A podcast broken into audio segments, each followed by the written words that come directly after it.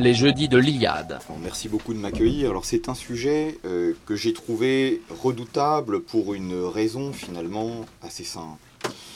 Euh, Jack London, qu'on va peut-être dénommer d'une autre manière d'ailleurs dans quelques instants, et au moins pendant quelques temps pour bien saisir qui il est, est peut-être un auteur, euh, je pense que c'est, d'une certaine manière c'est indiscutable, mais c'est peut-être un auteur secondaire, d'une certaine manière, littérairement, en termes de puissance littéraire.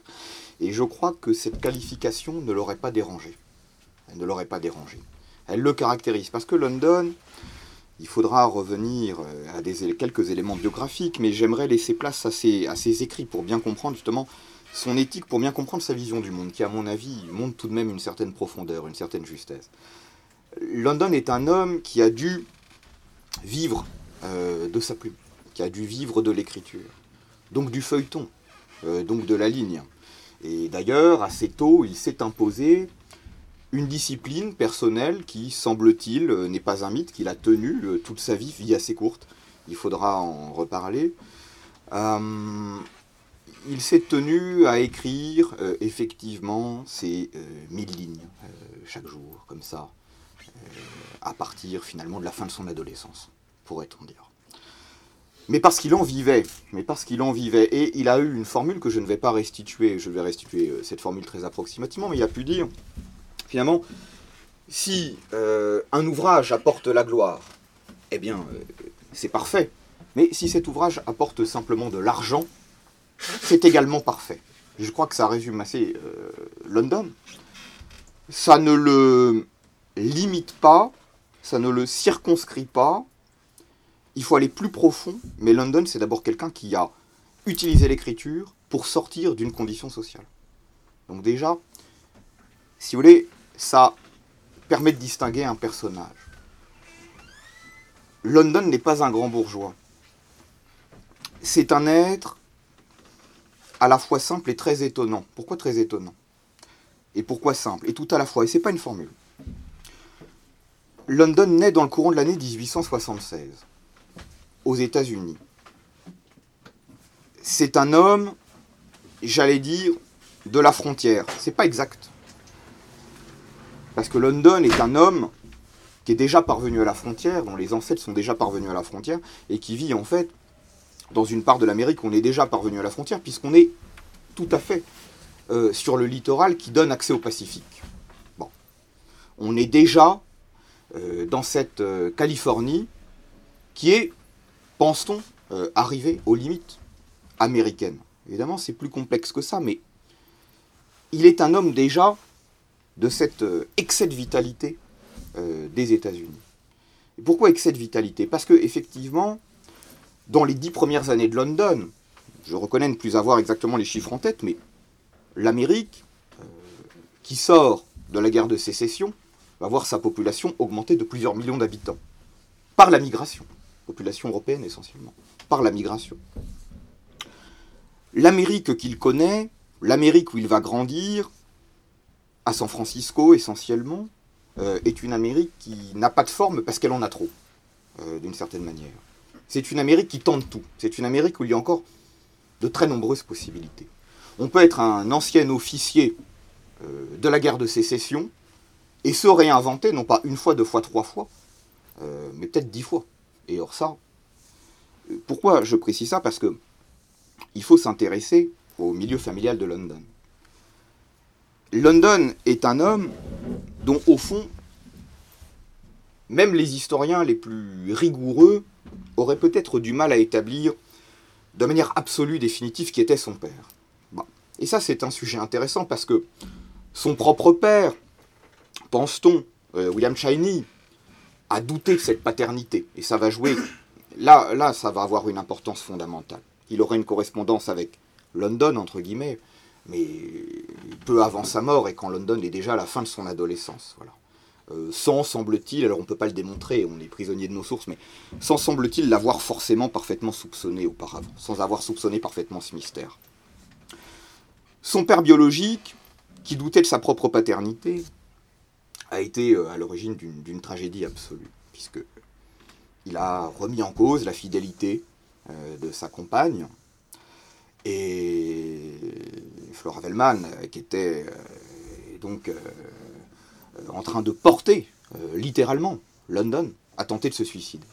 Et d'ailleurs de la pire des manières, ce qui va la marquer physiquement à vie.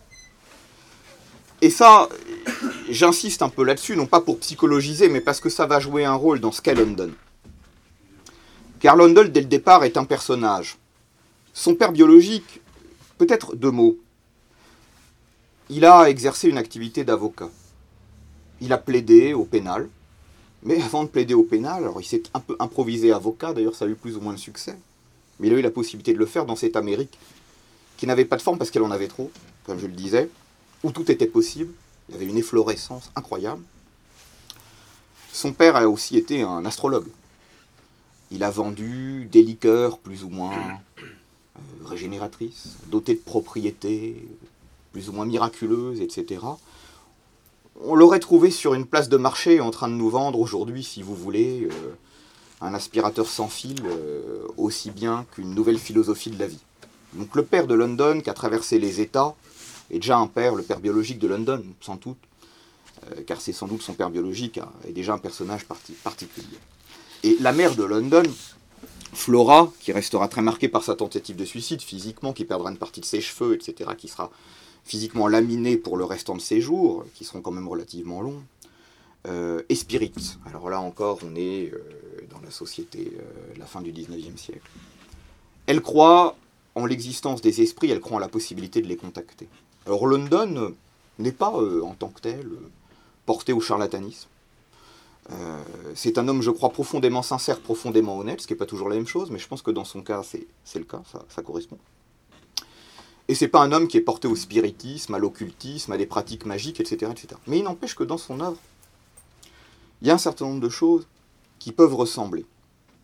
Alors non pas parce qu'il en a hérité directement, même si London, et c'est très important, il croit en l'héritage, il croit en l'héritage biologique, il croit en l'atavisme, hein, il croit en l'hérédité, ça c'est évident, et ça pour lui c'est complètement structurant. Et il croit simultanément d'ailleurs à la transmigration des âmes d'une certaine manière. Hein. Il croit qu'il y a une sorte de réincarnation qui s'accomplit. Alors on essaiera de voir comment, parce qu'il a une théorie, peut-être un peu curieuse pour nous aujourd'hui, mais il a une théorie là-dessus.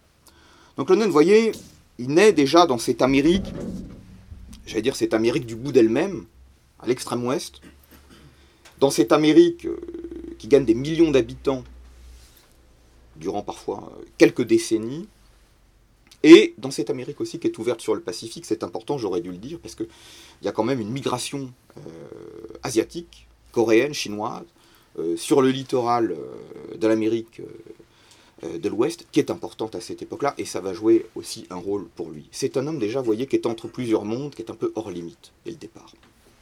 Et son nom, vous voyez, Là, je vois là sur toutes les éditions Jack London, etc. Bien sûr. Mais au fond, si euh, on regardait, alors pas son état civil parce qu'il n'a pas été reconnu, enfin bon, ça c'est assez complexe la question de son état civil. Il faudrait l'appeler John et pas Jack. Il faudrait pas l'appeler London, euh, il faudrait euh, l'appeler Chiney. Et c'est pas le cas, parce qu'il va prendre le nom de famille de son beau-père, son beau-père s'appelant aussi John, de John dans la même famille, c'est un peu problématique. Et alors là, et j'insiste un peu sur ce détail, pour, moi il est important, très tôt on va le prénommer euh, Jack. C'est-à-dire que très tôt, en fait, il va, devoir se forger une identité de synthèse, un personnage. Un personnage. Je pense que c'est très fondamental pour lui. Parce que Jack London, dès le départ, vous voyez, il est obligé de se créer lui-même, d'une certaine manière. Il est élevé autant qu'on puisse le savoir, ça c'est toujours des sujets, bon, il ne faut pas trop psychologiser, mais il est, trop, il est, il est, élevé par sa nourrice afro-américaine, euh, largement autant que par sa mère, qui est quand même une personne très fragile au niveau psychique. Très fragile au niveau psychique. Ça c'est une certitude. Donc il doit se construire une identité, et assez vite, il expérimente bah, tout ce qu'on peut expérimenter à l'époque. Il n'est pas miséreux. C'est pas un homme lumpen prolétariat. Il va fréquenter le lumpen prolétariat. Il va fréquenter euh, la canaille voire la racaille d'ailleurs, euh, sur laquelle il aura des mois assez durs, mais il va, il va fréquenter le lumpen, il va fréquenter les, catégories les plus basses, voire même les déchus de la société, mais il va le faire en partie par, euh, par goût. Par goût. Alors ça c'est un problème. Mais disons que c'est un homme qui, effectivement a besoin de travailler dans cette société sans système assurantiel, sans, etc. Et qui va, quand il est gosse, vendre des journaux, réaliser de petits services pour des commerçants, etc. C'est un, petit, c'est un petit gars de la belle San Francisco, au, au départ, qui a besoin de gagner trois sous, parce que tout simplement, il n'y a aucun complément de salaire en dehors des parents, donc il faut bien trouver une solution. Ça n'empêche pas de suivre des études de manière plus ou moins constante. Il n'y aura pas d'études supérieures pour lui, il y aura une tentative. Il y aura une tentative. Ce sera un échec. Bon, c'est pas le premier, c'est pas le dernier, mais il y aura une tentative. Mais il n'empêche qu'il doit subvenir à ses besoins. Alors il va, euh, comme ça, dans la baie d'Auckland, il va euh, essayer de s'acheter un petit navire, une petite barque en fait, pour aller avec une bande euh, de jeunes hommes dont, autant qu'on puisse le savoir, il a un peu le contrôle, sur lesquels il a un petit peu la main. C'est un petit chef de bande en fait au départ. Il va aller piller les huîtres qu'il peut trouver comme ça dans la baie d'Auckland. Et puis comme c'est quelqu'un qui est quand même astucieux, qui a une intelligence, qui ne veut pas s'arrêter là, qui n'est pas justement dans le lumpen, qui n'est pas dans cette logique d'enfermement. Après, il, va carrément se proposer pour surveiller les pilleurs d'huîtres, ce qui est assez astucieux finalement.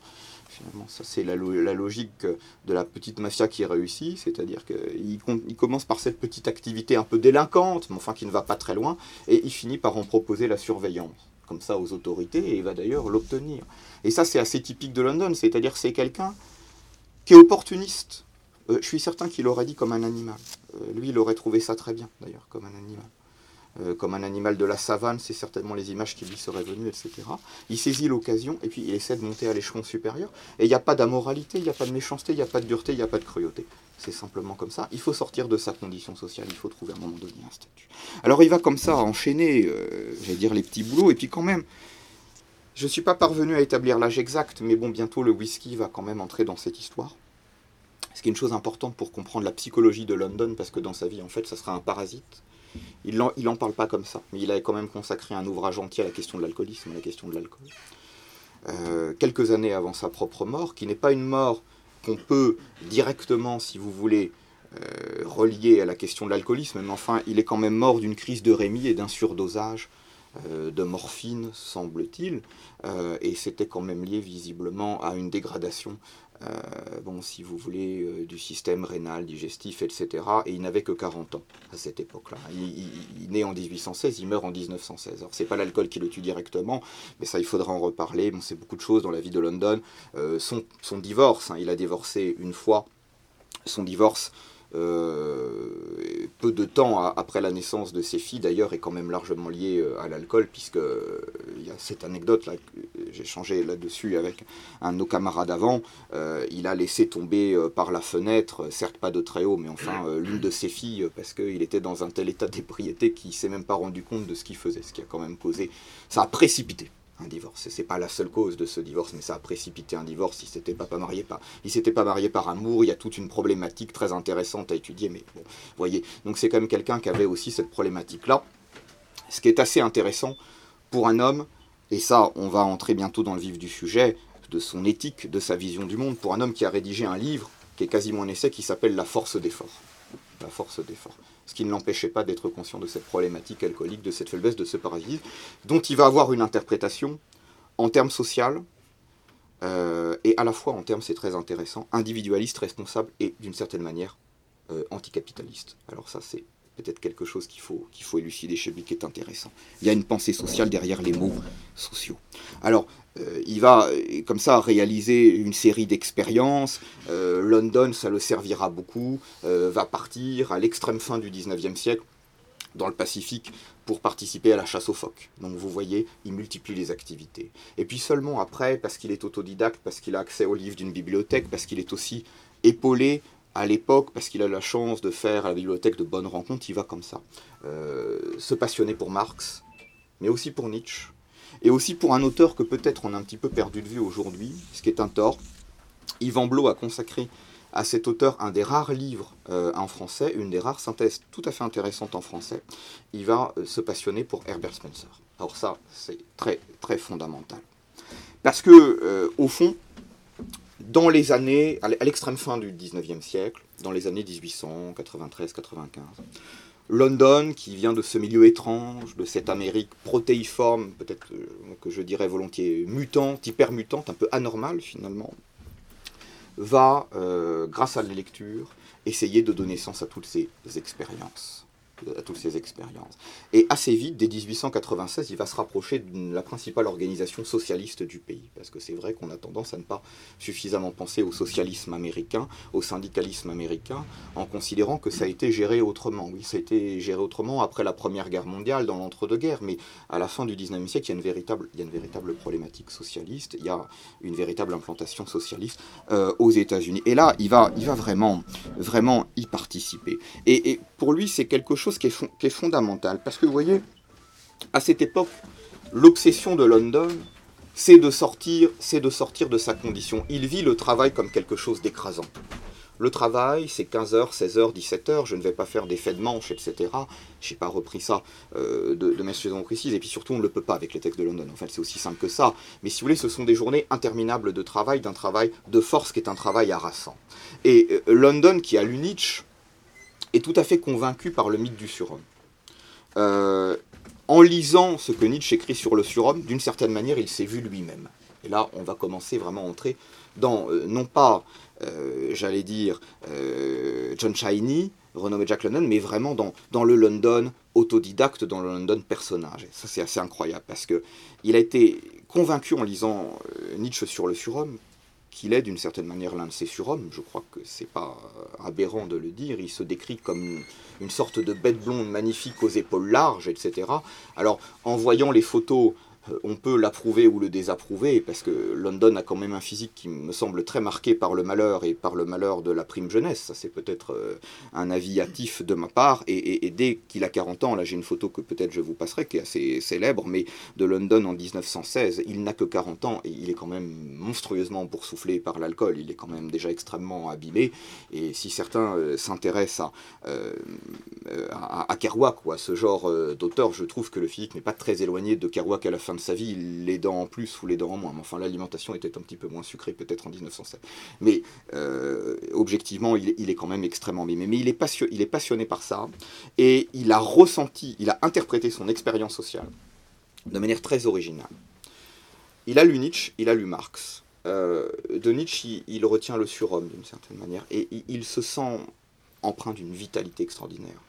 Cette vitalité, il l'a manifestée par tous les petits boulots, par, toutes ses tentatives. Il l'a manifesté par la chasse aux phoques, ses efforts incroyables. Mais d'un autre côté, il a été aliéné, il a été contraint, il a été pressuré, il a été compressé par ses efforts. Par ses efforts. Il n'a pas pu révéler qui il était par ses efforts. Son intelligence est, en friche euh, à la fin du 19e siècle. Euh, qu'un pêcheur de... Qu'est-ce qu'on peut faire, si vous voulez, avec des matelots comme ça?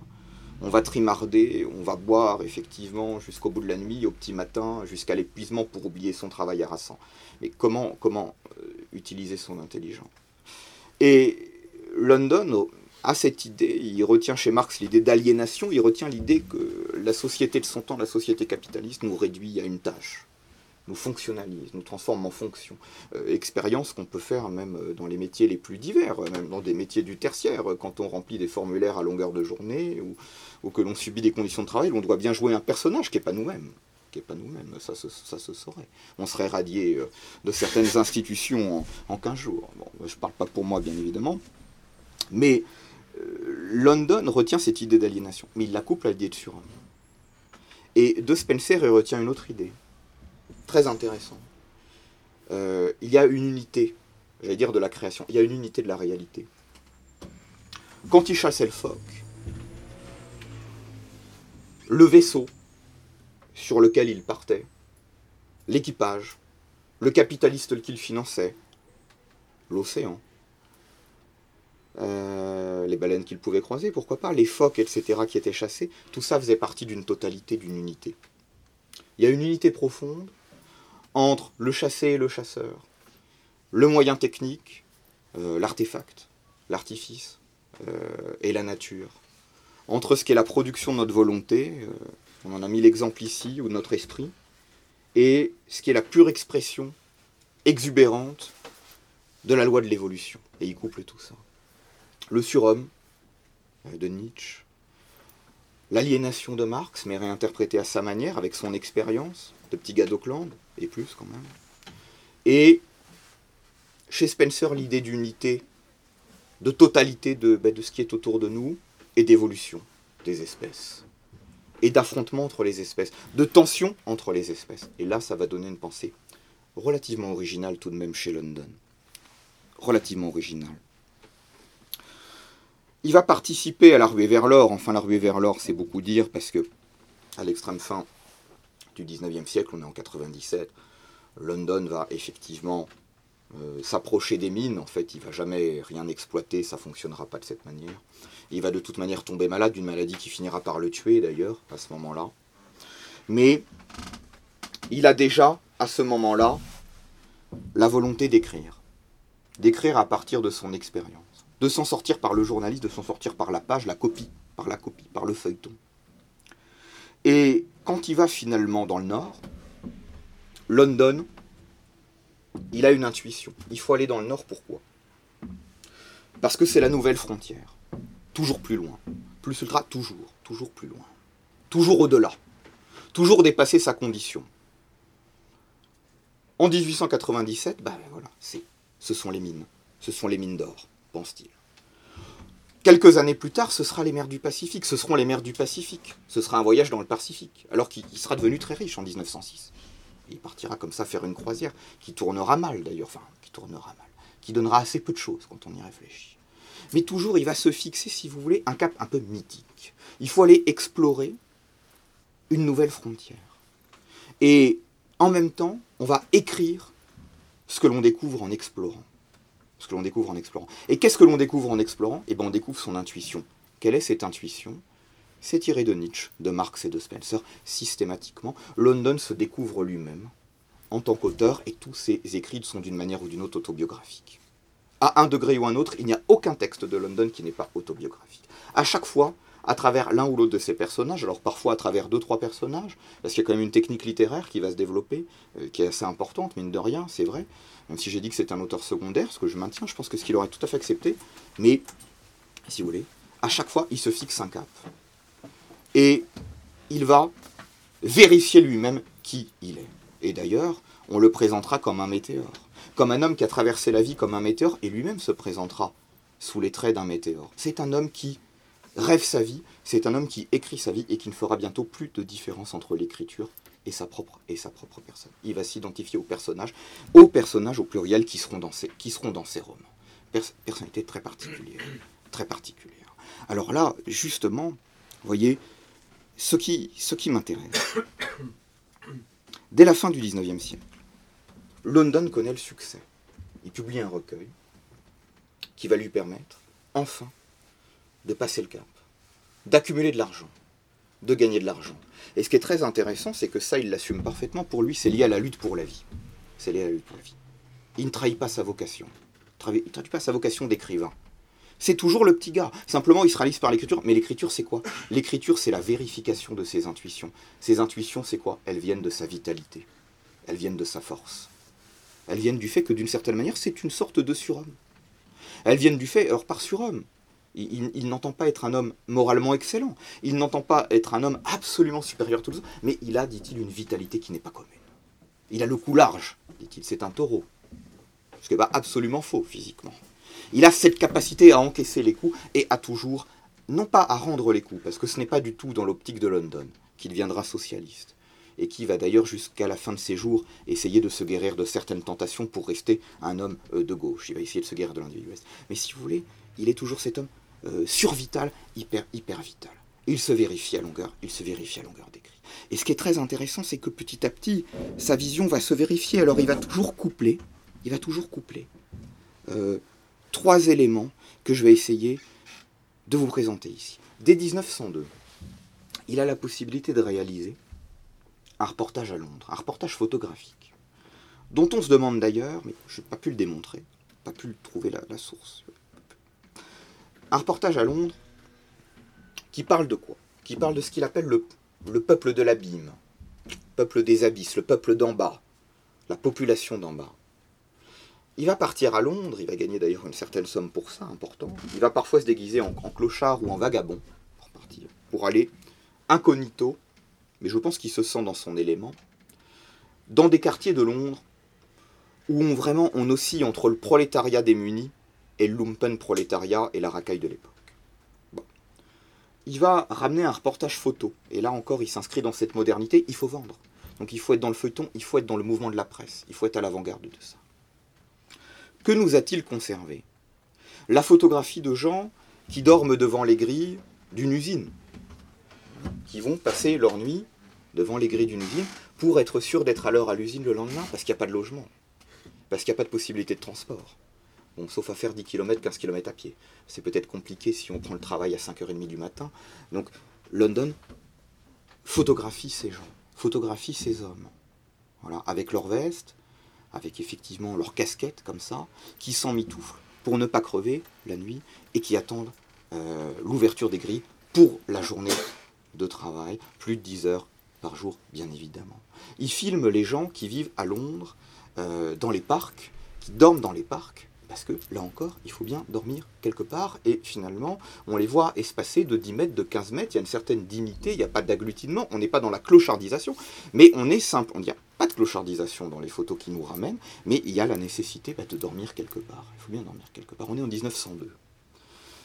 Pour London, c'est fondamentalement important. Ah, il y a d'autres photographies peut-être plus suspectes, mais je ne peux rien démontrer, je ne peux rien prouver, je n'ai jamais trouvé de confirmation d'information où on voit des femmes, si vous voulez, ça c'est encore sa thématique, des femmes alcooliques, qu'on devine alcooliques, qui présentent d'ailleurs comme telles, qui sont en train de se battre. Et euh, qui se battent pourquoi? On ne le sait pas, il ne nous le dit pas, mais on imagine derrière cette misère humaine. Et dans les autres livres plus tardifs de London, il y a une thématique importante la thématique sociale n'est jamais réduite justement à l'économique, n'est jamais réduite à l'économico-social. La thématique sociale est toujours, on revient à Nietzsche, on revient à Spencer, est toujours lié à quoi? Le potentiel humain ne peut pas s'exprimer dans la société de son temps, la société capitaliste, qui oblige les gens à se vendre et à se vendre en tant qu'individus ayant une fonction et rien qu'une.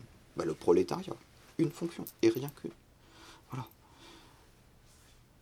il n'est pas possible de s'épanouir comme individu, c'est-à-dire comme membre de la nature, avec la biologie, avec l'atavisme, avec l'hérédité, dans la société capitaliste du temps.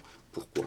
Parce qu'effectivement, les conditions de vie sont si brutales, la nourriture est si insuffisante ou de piètre qualité dans des, milieux pléthoriques de la société du temps, les conditions de vie sont, si méprisables qu'elles rendent méprisable, et, donc le corps lui-même est d'une certaine manière détruit. L'individu lui-même est nanifié. L'individu lui-même est rapetissé en fonction des besoins de la société capitaliste, et non pas, et non pas dans le respect de la potentialité biologique et spirituelle, morale, disons plutôt chez euh, London, de chaque individu. L'individu potentiellement génial est détruit par cette société qui va lui demander, pour survivre, pour manger, de dormir dans un parc pendant 5 ans, pendant 6 ans, pendant 7 ans, pendant 8 ans, pendant 10 ans, etc. Jusqu'à quoi? Jusqu'à ce que l'alcoolisme peut-être l'emporte, etc. Ça, chez London, c'est fondamental.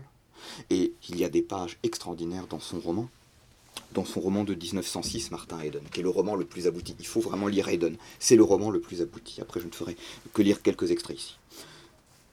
Dans Martin Hayden, en 6, en 1906, London propose, sous forme romancée et romanesque, à la fois une histoire d'amour et son propre parcours.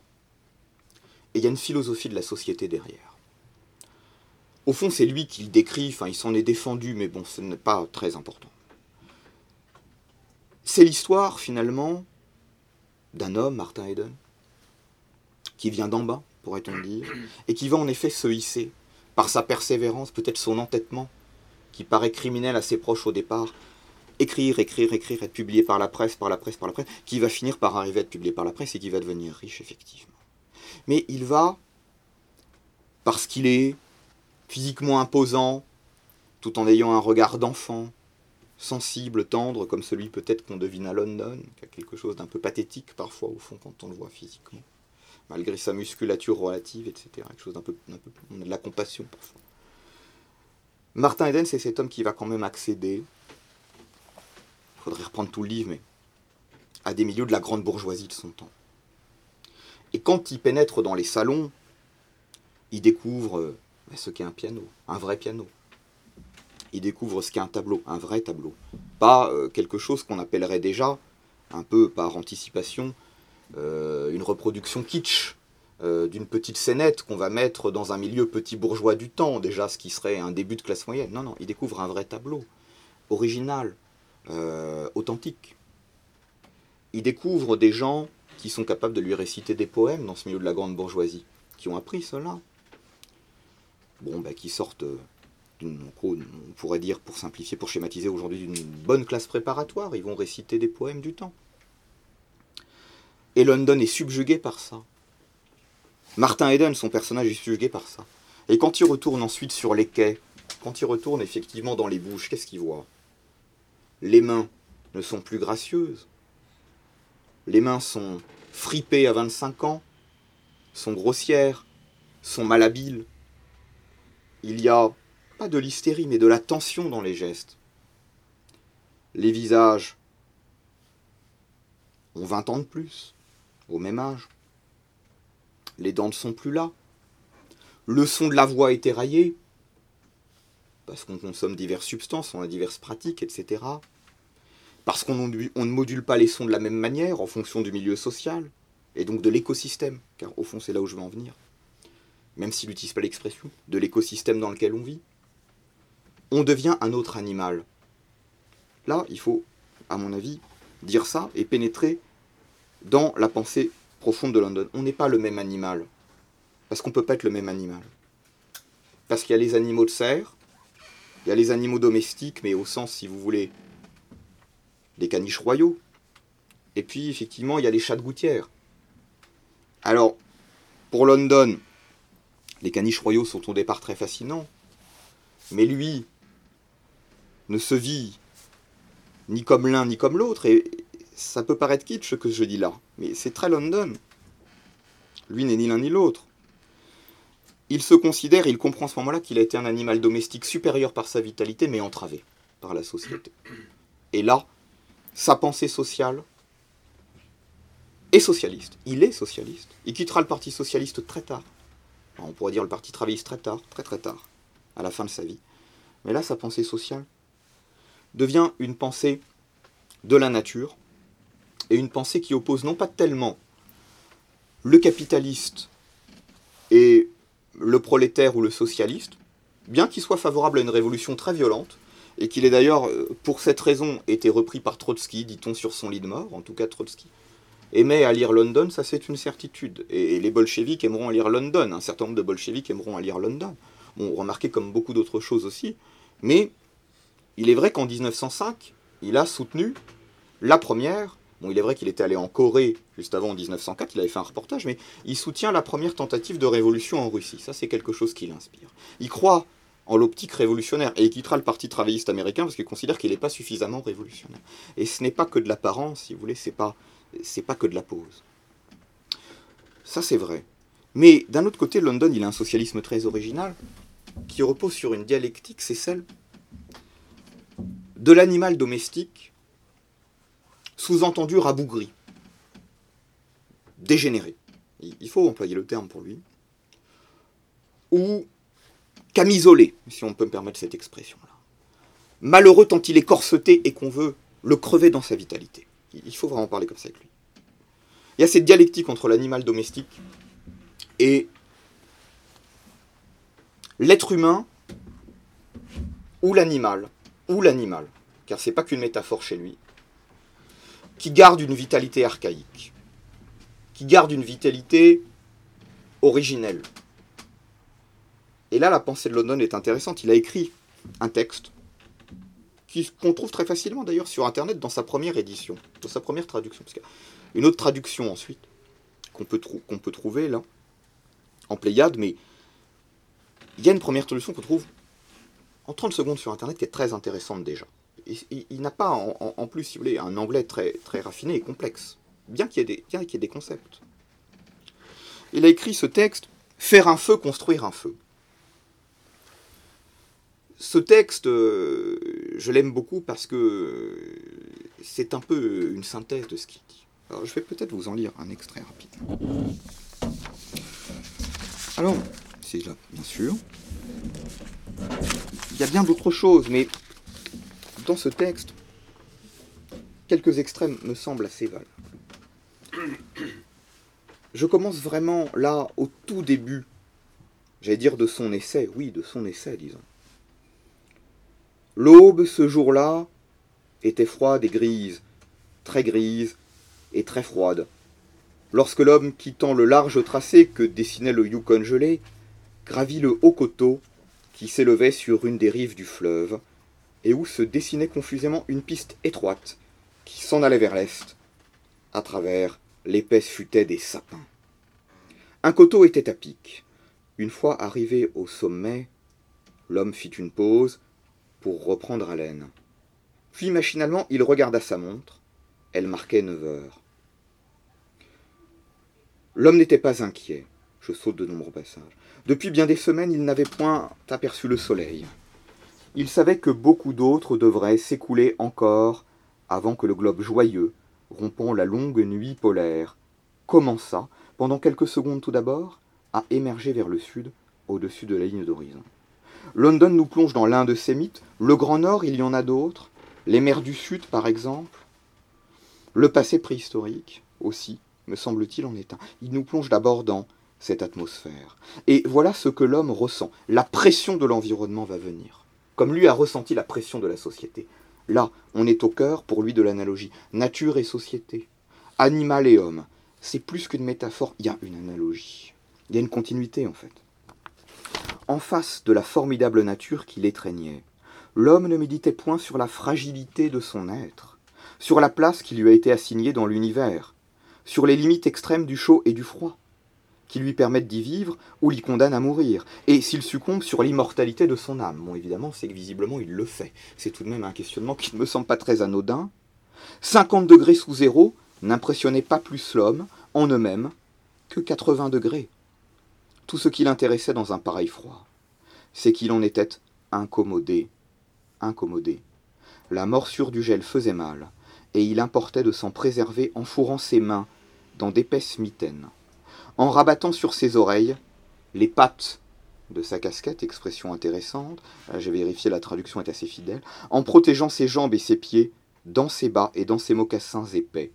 50 degrés sous zéro, c'était un fait et rien de plus. Ça, c'est, on imagine London jeune, hein, qui va euh, pêcher les huîtres et qui subit sa condition prolétarienne. Et là qu'arrive-t-il justement très intéressant? Cet homme, bien sûr, n'est pas seul. Il n'est pas seul. L'homme eut une excellente idée. Se courbant sur l'allumette, il la prit dans ses dents. Il faut résister à la pression. Puis la frotta le long de sa cuisse. Après vingt essais infructueux, le soufre se décida à s'allumer. Tandis qu'elle s'enflammait, il l'approcha, la tenant toujours dans ses dents de l'écorce de bouleau. Mais le soufre qui brûlait lui monta aux narines, et gagnant les poumons, le fit tousser spasmodiquement. Il desserra les dents. L'allumette tomba dans la neige, et s'y éteignit. Évidemment, cet homme, évidemment, cet homme va mourir. Mais chose intéressante. Et là, on est vraiment dans l'antichambre de sa pensée passage très intéressant. Derrière lui, à même allure, donc l'homme essaie de survivre. Il se remet en mouvement par la force de sa volonté, la volonté de sa volonté. Un chien le suit, son chien le suit. Lorsque pour la seconde fois l'homme tomba, l'animal s'assit, comme il l'avait déjà fait, sa queue repliée sur ses pattes, les yeux ardents et attentifs. Le calme de la bête irrita l'homme se mit à l'injurier. Le calme de la bête. Le chien se contenta de coucher légèrement les oreilles, et les choses s'enveniment. L'homme s'assoupit alors, en un sommeil qui lui parut être le meilleur qu'il eût jamais connu. Assis en face de lui, il est donc en train de mourir. Assis en face de lui, le chien attendait. Le jour bref se mourait en un long et grisâtre crépuscule. Aucun indice ne marquait que le maître s'apprêtât à construire un feu. Il s'en étonnait dans son cerveau de chien. Dans sa fruste mémoire, rien n'évoquait le souvenir d'un homme assis, sans feu, dans la neige, par semblable température. Là, London commence à établir cette idée, pression sociale. Ce n'était pas parfaitement explicité, il faudrait prendre beaucoup d'autres textes pour le montrer, mais la société exerce sur nous une pression, l'environnement exerce sur nous une pression, en fonction de notre vitalité profonde, héritée au fond. Nous résistons ou nous ne résistons pas. Et l'animal est là, qui est plus sain, d'une certaine manière, parce que lui sort très vite de la domesticité, des mauvais effets de la domestication, de cette dégénérescence pour London. Et donc très vite, lui va à l'essentiel. Le froid est un fait, il faut survivre. L'attitude de cet homme est une attitude euh, déraisonnable, irrationnelle. Pourquoi? Parce que anti-instinctuelle, au fond. Là, c'est quelque chose qui n'est pas si simple que ça, à mon avis, pas si primitif que ça dans la pensée de London. Je vais terminer là-dessus. Quand il écrit L'appel de la forêt, première version 1903, le livre, d'ailleurs, accessoirement, dans la version de 1908, sera euh, préfacé en France par Paul Bourget. Euh, peut-être difficile à présenter, au fond. Académicien, soucieux d'unir la foi et la science, et certainement intéressé à la question de la biologie, de l'atavisme et de l'hérédité et des maladies diverses et variées. Ce qui est un loisir comme un autre, après tout. Et dans cette édition, la traduction est la suivante des chapitres. Dans son livre L'appel de la forêt, qu'on présente souvent quand même comme un livre pour adolescents, Cro-Blanc étant généralement présenté comme un livre pour enfants, nous avons les chapitres suivants la version française. La loi primitive. La loi du bâton et de la dent. Buck, c'est le chien qui est finalement le héros de cette aventure. Buck prend le commandement.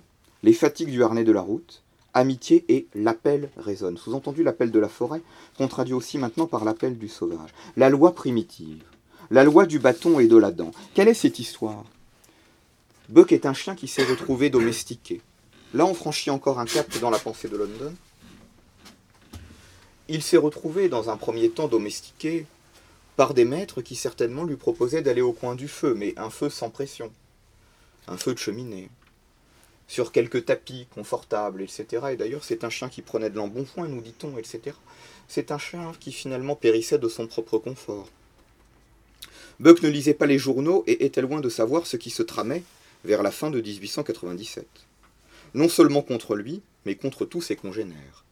En effet, dans toute la région qui s'étend du détroit de Puget à la baie de San Diego, on traquait les grands chiens à long poil, aussi habile à se tirer d'affaire dans l'eau que sur la terre ferme, car effectivement Buck sera enlevé.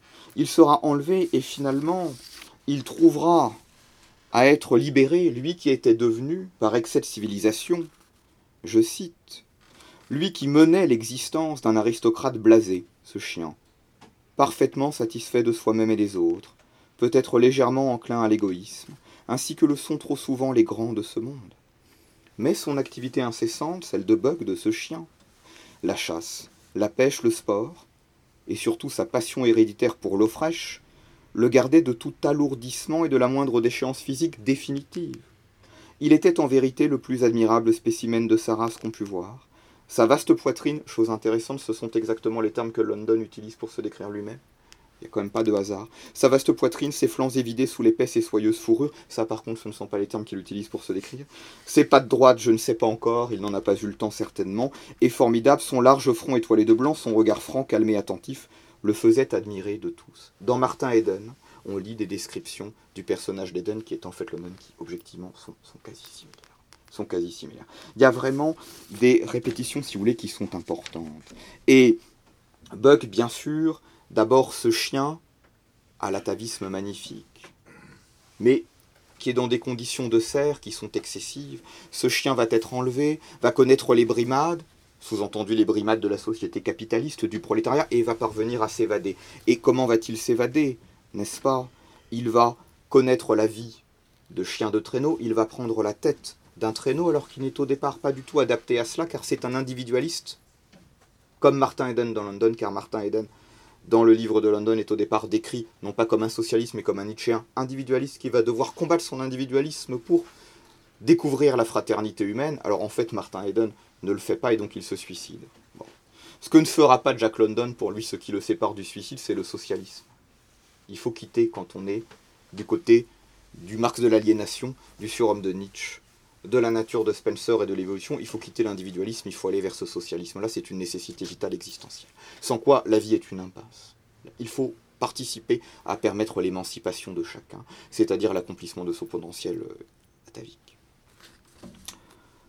Ce fut pour Buck, le passage au chien de traîneau, ce fut pour Buck un temps de liesse et de joie perpétuelle, que cette vie de chasse, de pêche, de vagabondage infini dans des pays inconnus.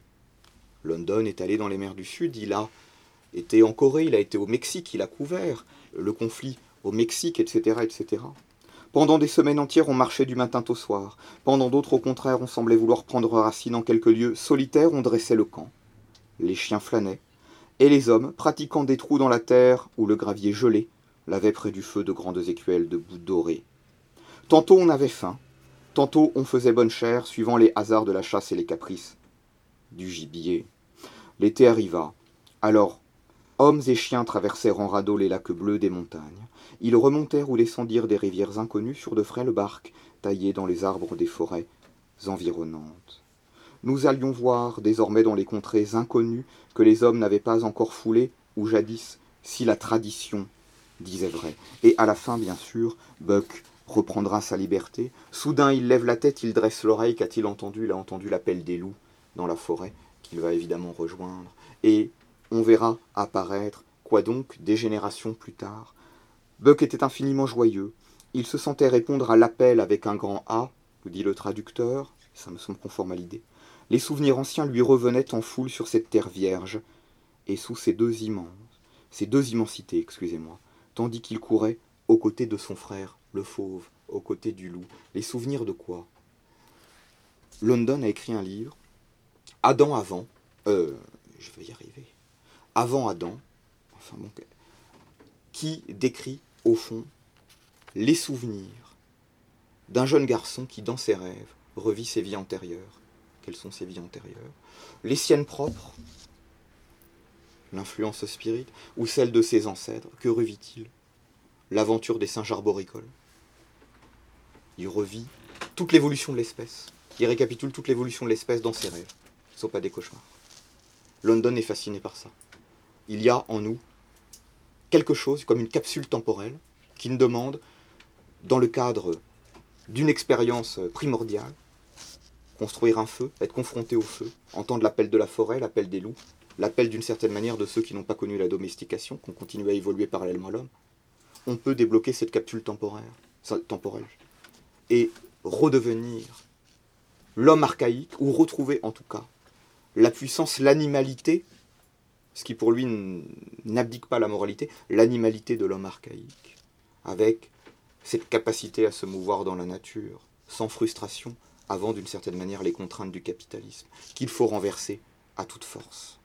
Et Buck, ici, ce chien, eh bien, pas la métaphore, c'est plus fort que ça, car je pense qu'il y croit très littéralement. Buck se sentait donc répondre à l'appel et revenir dans les immensités tandis qu'il courait aux côtés de son frère le fauve. Et quelques générations plus tard, nous dit London. On voit apparaître à l'orée des bois des loups qui ne sont plus tout à fait des loups, qui sont plus massifs, dont le torse est plus large, qui sont plus forts, qui sont plus intelligents aussi, et qui semblent mieux comprendre l'homme, qui sont les descendants de Buck qui se reproduit dans cette nouvelle meute qu'il a retrouvée. C'est tout un programme qu'il a ici. Tout un programme, et chose très intéressante, London. Donc j'ai dit qu'il était socialiste. Il est mort en 1916 a écrit contre la ségrégation, pour l'émancipation. Mais il nous a laissé des textes très divers, dont des articles sur des combats de boxe. Chose très intéressante parce que la boxe était dans des rares contextes sociaux où des hommes de races différentes pouvaient légalement et aussi intégralement que possible confronter leur volonté dans la société américaine euh, du début du XXe siècle. Un homme noir pouvait affronter, dans un combat de boxe, un homme blanc, un anglo-saxon. Et London, qui a écrit, lorsqu'il est allé en Corée sur les Japonais, des choses qui sont tout de même très marquées, et bien de son temps, et qui devinait déjà la conquête de l'Asie par le Japon, c'est un thème qui est quand même très commun au début du XXe siècle, London a une vision qui est certainement anti-ségrégationniste, très certainement. qui est émancipatrice très certainement. Il voit l'affrontement des volontés sur le terrain. Et au fond, que dit London? Il dit, s'il doit y avoir, et il le dit en tant que socialiste, une émancipation, quelle soit l'émancipation des Afro-Américains dans la société américaine, ou l'émancipation du, du prolétariat, elle sera une émancipation des plus aptes, en tant que plus aptes, parce qu'ils l'auront démontré, et qu'ils auront fait sauter les chaînes de la domestication que la grande bourgeoisie capitaliste impose à une partie de la population, en lui imposant des conditions de vie qui sont inhumaines, qui conduisent au suicide, à l'oubli de soi, à la prostitution, à la nanification, j'allais dire dans le meilleur des cas, non, peut-être dans le pire des cas, à l'alcoolisme, etc., etc. S'il y a émancipation, il y aura une émancipation. Ce sera celle des hommes de volonté, parce qu'ils ne font que manifester une nature qui est à l'étroit, qui contrainte excessivement, très excessivement, par la société de son temps. Et je conclurai en revenant sur Martin Eden, parce qu'au fond je n'ai pas conclu sur ce livre. Quand London, dans Eden, découvre la grande bourgeoisie, et en voit la grandeur, la force, à la fin du livre il en voit aussi les limites. Parce que lui, Eden, discute avec des universitaires, finit par discuter avec cette femme Ruth, qu'il a pensé aimer à un moment donné, qui au fond est une bourgeoise d'imitation, qui est une bourgeoise d'héritage. Elle a les mains fines, elle joue du piano, elle récite des poèmes. Il est confronté à des universitaires, qui certes le dépassent en érudition, en finesse, en aptitude au compromis, au dialogue, à l'enrubannement. Mais lui a détecté quelque chose. Ce sont des gens qui manquent de race, désormais. Certainement, à l'origine de leur milieu, il y avait de grande vitalité. Cette vitalité, elle s'est éteinte petit à petit. C'est une bourgeoisie d'imitation. Ce sont des avantages acquis qui ne sont plus servis par la supériorité réelle des individualités. Et dans le prolétariat, il y a un réservoir. Il y a un potentiel. Il y a une vitalité qui ne demande qu'à s'exprimer. Faut-il encore qu'elle soit capable de le faire? Et le socialisme de London, c'est cela. C'est la révolution, mais la révolution pourquoi? Parce qu'il faut écraser ceux qui, au fond, ont usurpé leur place. Parce que désormais, ils appartiennent, euh, j'allais dire, à un âge du monde. un âge du monde, pas un âge de l'histoire. je m'exprime mal, un âge de l'histoire, pas, une étape historique passée, mais à un âge du monde, à un stade des organismes, au fond, euh, qui n'est pas celui que London lui-même, qu'une partie du prolétariat, qu'une partie des Afro-Américains éventuellement peut euh, incarner. C'est la vitalité, c'est Buck en fait. C'est l'animal domestique qui ne demande qu'à révéler ce qu'il est. Un fondateur de nouvelles lignées. Quelqu'un qui va apporter, comme Buck à ses loups, une supériorité dans le cadre des lois de l'évolution. Spencer, Marx et Nietzsche. Mélange étrange que London, je crois, a synthétisé. Voilà, je terminerai là-dessus. Je vous remercie beaucoup euh, de votre attention. Euh, en tout cas, j'ai quelques photos peut-être que j'ai euh, omis de vous faire passer là durant ce petit moment. Je vous remercie bien. En tout cas.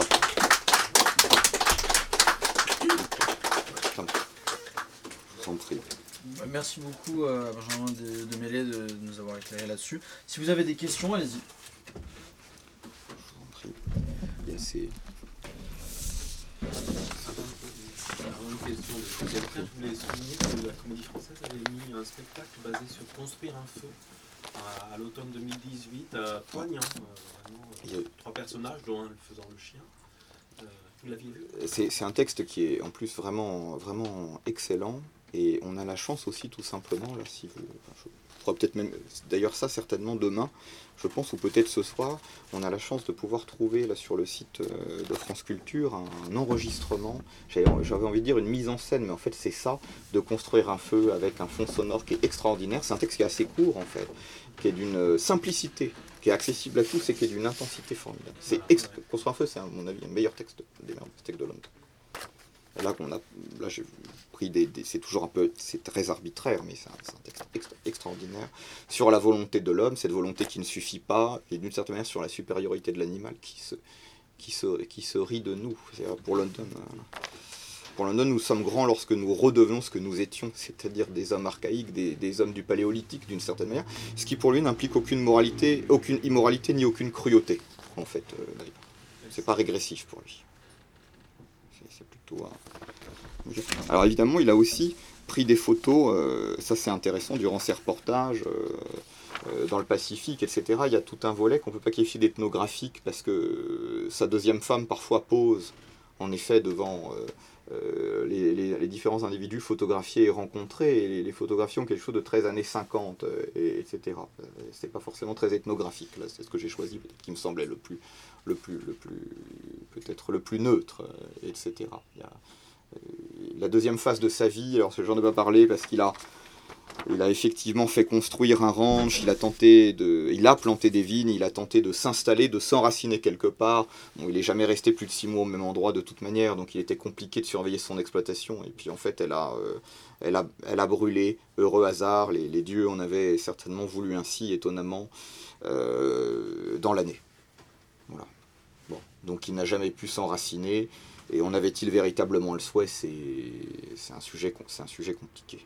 Sujet très compliqué à ce niveau-là. Je vous en prie. En tout cas, je ne saurais trop conseiller que de relire euh, L'appel de la forêt, par exemple, ou même Cro-Blanc. En fait, ça se lit très vite et c'est, à mon avis, il y a une, profondeur derrière. Euh, oui, il y, a une, intensité, il y a une une justesse qui est, qui est importante. C'est Moi, je au contraire. Que vous pourriez approfondir, est-ce que vous en savez un peu plus sur euh, aspirations spirituelles, euh, sur sa façon de voir le. Vous parliez de, son rapport euh, à l'au-delà et j'aurais avoir un peu plus. Alors, ça, c'est vraiment une question intéressante. Parce qu'en fait, bon, alors London, à ma connaissance, ne s'est jamais rapproché, rapproché d'une communauté ecclésiale, d'une église, ou etc. Ça, il est resté assez imperméable à cette tradition-là. On pourrait dire que London, s'il y a une seule certitude au fond, c'est un, moniste. Hein. Il pense que finalement, tout ce qui est autour de nous constitue une totalité. Il n'y a pas de différence fondamentale, certainement, entre la matière et l'esprit. Entre la matière et l'esprit. Euh, encore que là, on pourra en discuter, mais il considère qu'au fond, il y a vraiment un lien, si vous voulez, entre les comètes et, vous ici, en fait, entre la poussière d'étoiles et vous ici. Pour lui, il y a vraiment une totalité. Alors par contre, euh, il y a une survivance de l'individu à travers, euh, c'est pas seulement s'aligner, parce que c'est pas un sujet qui l'obsède pour les raisons familiales qu'on peut comprendre aussi quand, on voit son origine familiale. La question de la lignée, elle est quand même chagrine euh, chez lui quand, on voit la question de son, de son père. Merci beaucoup. Mais il y a une survivance, si vous voulez, c'est assez étonnant, d'un individu plus authentique que nous-mêmes, de génération en génération, mais j'allais dire euh, jusqu'à la cellule originaire. C'est-à-dire que nous tous, en fait, hein, nous, nous nous survivons toujours en changeant, même quand d'une certaine manière nous changeons d'espèce, si je peux m'exprimer ainsi. C'est-à-dire qu'il y a encore en nous le singe arboricole. Il y a dans le singe arboricole euh, l'amibe, euh, ou la cellule originaire, etc. Et on peut avoir conscience de ça dans des états limites, comme euh, le rêve, le cauchemar, la transe, etc.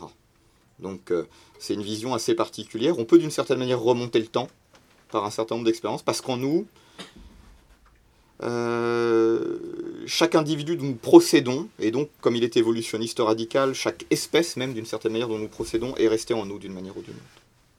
Et on peut en faire l'expérience, donc euh, euh, dans le cadre d'une guerre, d'une expérience violente, ou de choses très simples comme la navigation quand on contemple les étoiles ou, entendre crépiter le feu. Voilà. Donc il a une vision, il est moniste, il y a une forme de survivance, voilà, d'un noyau inconscient des individus d'espèce en espèce. Comme si euh, un esprit de l'évolution, de certaine manière, était en nous. Et il n'en dit pas plus. Il n'y a aucune foi religieuse ou des choses comme ça. Et d'ailleurs, il dit bien que son socialisme n'est pas du tout porté par la religion, contrairement à beaucoup de socialistes français non marxistes de l'époque. Son socialisme est un socialisme de Paris, parce qu'il considère que s'il n'était pas socialiste, en fait, il serait désespéré. Parce qu'il veut croire en une possible transformation. Ce qui fait que, en fait, l'une de ses filles, euh, peut, peut-être un peu acide, dira que s'il avait vécu jusqu'en 1922, il aurait évolué vers des positions de troisième voie en Europe. Bon. Euh, ce qui est euh, l'idée de, sa fille Joanne en particulier, qui elle sera plutôt du, côté d'une gauche philo-communiste au, au, cours du XXe siècle. Mais peut-être y a-t-il un peu de mauvaise langue, de mauvaise foi sur ça. voyez Mais pour lui, c'est une espérance nécessaire, c'est une espérance vitale. On ne peut pas s'en passer. Parce que sinon, on sombre dans l'individualisme et dans le désespoir. Voilà. Donc c'est pas tout à fait spirituel, mais quelque chose.